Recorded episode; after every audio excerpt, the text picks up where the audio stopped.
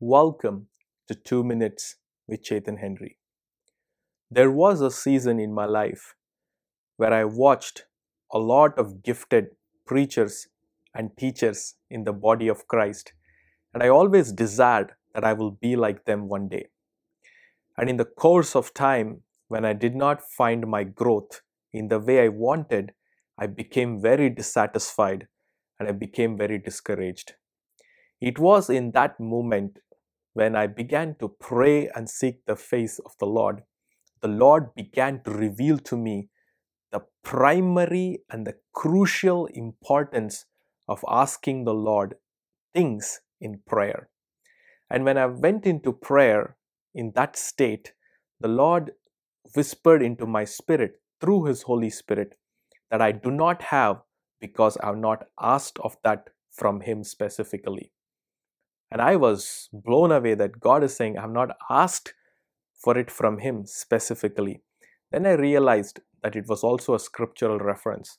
I went to the book of James, chapter 4, verse 2, and I studied that scripture which has the same reference. And there you will notice that it says, People desire and they do not have, people covet and they do not have, and people fight and quarrel to have and they do not have. But the most important thing that people don't understand is that they do not have because they are not asked of it from the Lord. People of God, we need to understand that the source of all good things is our Father in heaven. And we need to go to Him because He's the source.